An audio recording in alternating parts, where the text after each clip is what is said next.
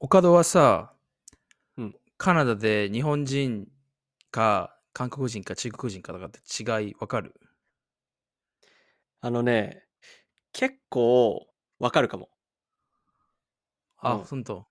うん。うん、なんか、あの、どう？木村はわかる？見て、パッと。あ俺もパッとわかるね。まあ100%かとは言い切れないけど、その、なんとなくその、日本人は日本人の特有のなんかスタイルがあるよね。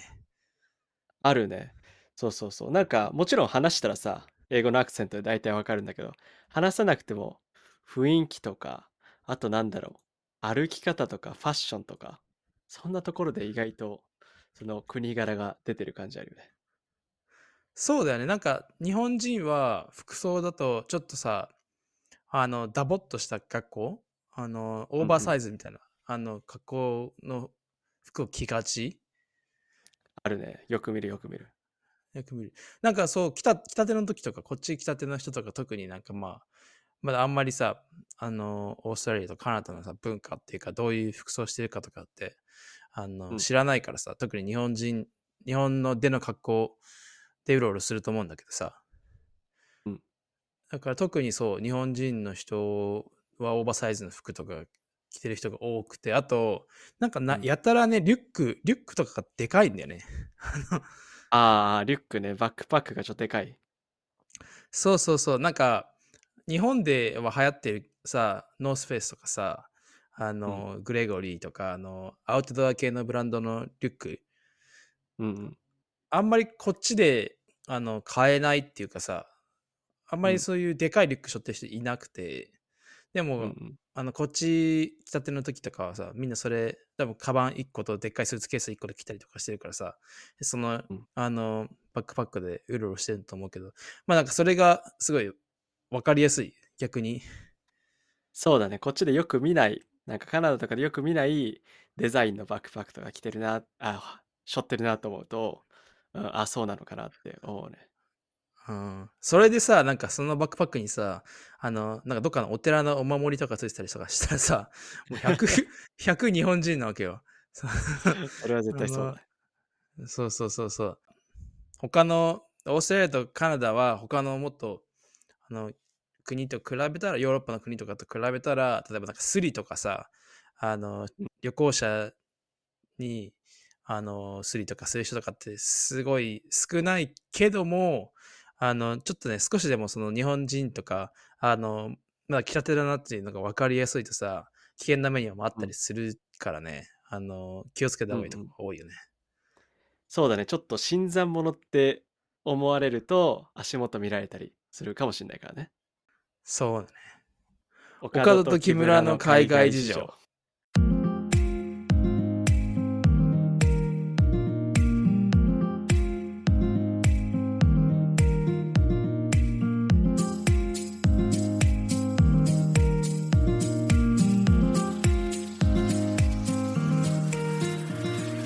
どうも、How you going guys? このポッドキャストでは高校ラグビー部同期、オカルと木村の2人がカナダとオーストラリアでの生活を通じて感じるリアルを感じたままに話していくポッドキャストです。このポッドキャストを聞いて一人でも多くの人が海外生活に興味を持ってくれたらアプリシェル。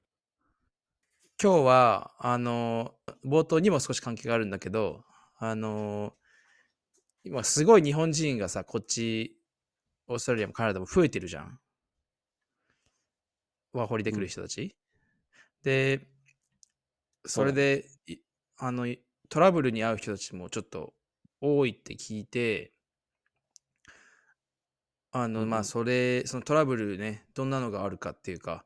そこに対してちょっと先に、あの、ここで話せれば、あの、未然に防げるものもあるだろうし、そう。うんちょっと話したいなと思って。なるほどね。うんうん。まあ、ざっくりちょっと思ったのは、あのー仕事あ、家探し、家の探し方と、あと仕事にまつわることでのトラブルがすごい多分うん大きい、あのートラブルなになりやすいものかなと思って、それをちょっと、あの、二部構成でさ、うんうん今回はこの最初の1回目のエピソードでは、えっ、と、家探しでのトラブル、うん。について話していこうと思うんだけど、うんうん。その、どうよ、岡戸も、あの、カナダでさ、その家探しのことでワーホリの人がトラブルに遭うみたいな話聞く？えーちょくちょく聞くね。あのー例えば、えー家探ししますってなってネットで、まあ、物件情報を見て、で、その、投稿した人に連絡して、じゃあ家見に行きますってなって、例えば、うんうん。その家の写真だけ見て、あ、ここいいと思って、で、早くさ、家決めたいからさ、あ、じゃあここ行きますってさ、言ったらさ、向こうが、あ、もう、じゃあここ気に入ったんだったら、あの、取っといてあげるよとか言って。それで、うんそのためにはデポジットが必要だから、じゃあまずそれ払はいはいはい。ってって言われて、それを家も見ずに払っちゃったりして、で、実際、その投稿は嘘でしたみたいなのとかは聞いたことある。ああ、なるほどね。先に、あの、お金払っちゃって、あの、直接会ってもいないのに。でそうそう、いざ払ったらもう、あの、ね、トンズラされちゃうってことだよね。そうそうそうそう。それはね、ちょっと焦ってるのはわかるけど、ちょっとそこは慎重にいった方がいいね。そうね。あの、そう、オーストラリアも今、いっぱい来てる、ワーホリで来る人増えてて、で、泊まる場所、そのまずさ、家見つかるまではバックパッカーとかにさ、例えば1週間とか住めて、住む、あと Airbnb,、Airbnb とかでさ、住むんだけどさ、まあもちろん家が見つからなかったら、そこをエクセンドって、あの毎回更新してさ、あの高い額払わなきゃいけないじゃん。うんうん。で、そう、ねあの、だから、みんな、その長くはそういうところにいたくないから、探す、うん、ね、うん。見つかったらすぐね、あの、お金払って全部済ませたいけど、ちゃんと見ないとね、あの、わかんないよね。どういう、実際そのさ、今、あの、Facebook とか、あとはいろんな他にも、オーストラリアでいくつかのウェブサイトでそういうふうな情報を見れるけど、やっぱり直接見に行ったりしないと危ないよね。あの、インスペクション。内見を実際行って、そうそうそうそう。あの、うんね、会ってもいない人にお金送ってたりするとちょっとね、トラブルなるよね。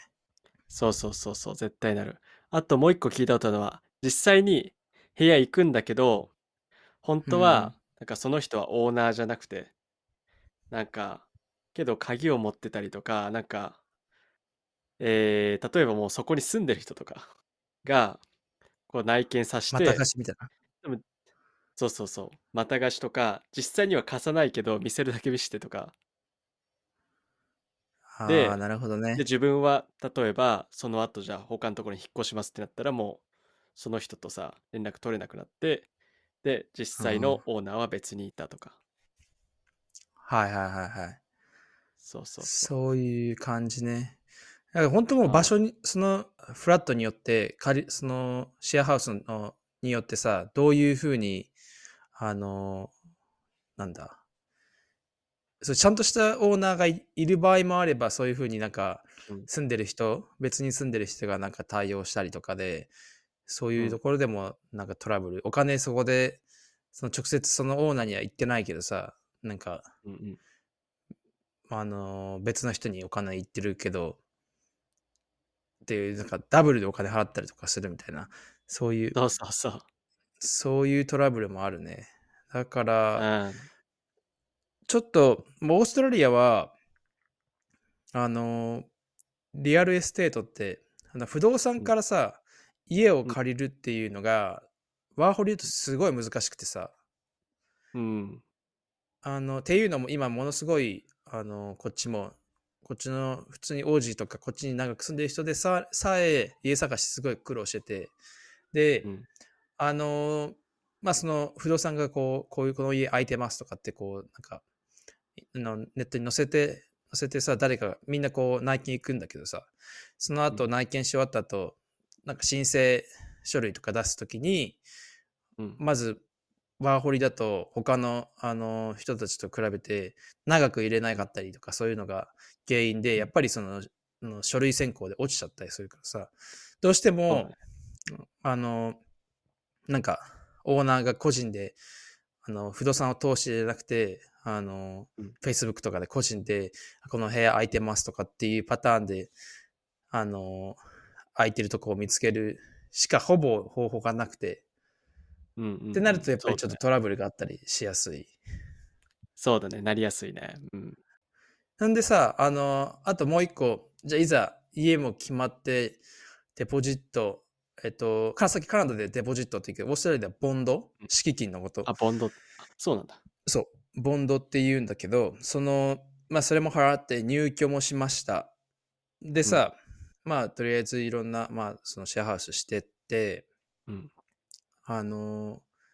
あれだよね、例えば物が壊れた時とか、うんなんか例えばシャワーの、あの調子が悪くて、なんかシャワーヘッドが壊れちゃいましたとかさ、あのうんあとは、そういう時とか、あと、あの退去時とかさ、うんまたそれもそれでなんかトラブルあったりするよね。するね、するね。うん。俺もアパートに住んでた時に、その最初に払ったデポジット返ってくると思ってて、で、そのオーナーが俺の部屋を、えーインスペクション、こう、最終チェックした時に、あクリーニング代と、何々代と、何々代と、すごいなんかいろいろ言われて、いや、おかしいおかしい、うん。うんちょっと待って。で、クリーニングは自分たちでもしたし、なんかカーペットがあるところは、あの、スチームクリーニングを他の会社に頼んでやったのに、それを追加で頼むのおかしいでしょって言ったら、ああ、そうだ、忘れてたとか言って、だからちょっと知ってるのに、多分わざと知らないふりして、追加で取ろうとしてきたんだと思ああ、そういうね、あの、こすいことされる場合もあるもんね。う。そうそう。で、そ、そうのまあ、どの、ね、それ言ったからうん戻ってきたんだけどねう。ん。ああ、なるほどね。だから、本来、その、ね、何にも、なんか問題がなければさ、その、デポジット、ボンドは返ってくるべきだし、そう、だからそこをどういうふうに対応されるかっていうのも、オーナー次第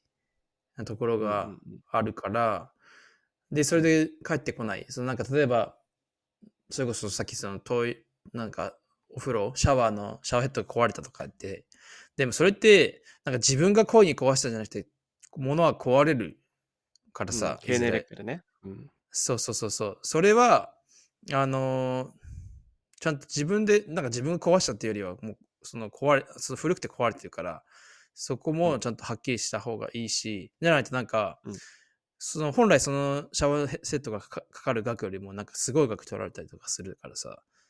ね、うんうんうん。あの、そうそうそう。本当に。そういうトラブルも、あの、あるから、なんかそういう変に逆に言い合いになっちゃってさ、じゃあもう、あの、うんボンド払わないとかさ、とかいう変なオーナーとかもいるし、でもそれ実際、あの、違法だからさ。そうそうそう。そこでね、ちょっと負けないで、もしね、本当にクリーニングとか、その交換が必要ってなった場合は、なんか、じゃあ、その、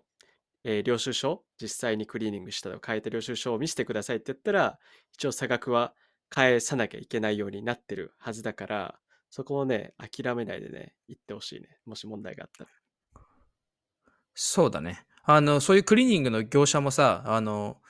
そういう退去時専用みたいなクリーニングのあのプランもあったりするからね。それでうんもし、あの、オーナーがさ、あの、それ納得いかないで、ここもう一回やってほしいって言われたら、それも、あの、本来、あの、保証してやってくれるからさ、そういううんうになってるはずなので、絶対にまあなんか、オーナーからそこで、あの、敷金取られちゃうっていうのはおかしいよね。そうそうそう。だからオーナーが言ってるから多分そうなんだろうって思っちゃう人多いけど、実際ね、オーナーもちゃんと分かってない人多いからさ。そうだね。なんかまあ一回その言われてすぐちょっとおかしいと思ったら、まあ、あのネットで調べてみたりとかもできるし、あの日本の領事館のウェブサイトとかでも、あのオーストラリアだったらね、うんうん結構そういうおかしい、そういうトラブルとかの事例とか、あの対処法とかが載ってるからさ、あの、カナダもそうかな。そんな感じ？そうだね。カナダも基本的にこんな感じだね。そういうところでまずね、ちょっと調べてみて、あのまあ、自分だけで決めずうん、あの、うんそう、相手はさ、あの、分かってるから、そういうことしやっていくから、長くいないから、あんまり知識ないだろうっていうふうにさ、思って、うん。そうだね。だからそこは、には負けないで、あの、楽しいね、ワーホリ生活を送ってほしいし。うん。うんうんうんそうだね。じゃあ今度後半、あの、後編では今度仕事にまつわるトラブルについて話していこうと思います。うん、仕事も大事だからね。Alright, thanks for listening guys. こんな感じでバンクーバーとシドニーからポッドキャストを配信していきます。二人に話ししトピックや質問等ありましたら OK. 海外事情 gmail.com または Instagram アカウントでご連絡お待ちしております。それではお疲れ様です。お疲れ様です。失礼します。失礼します。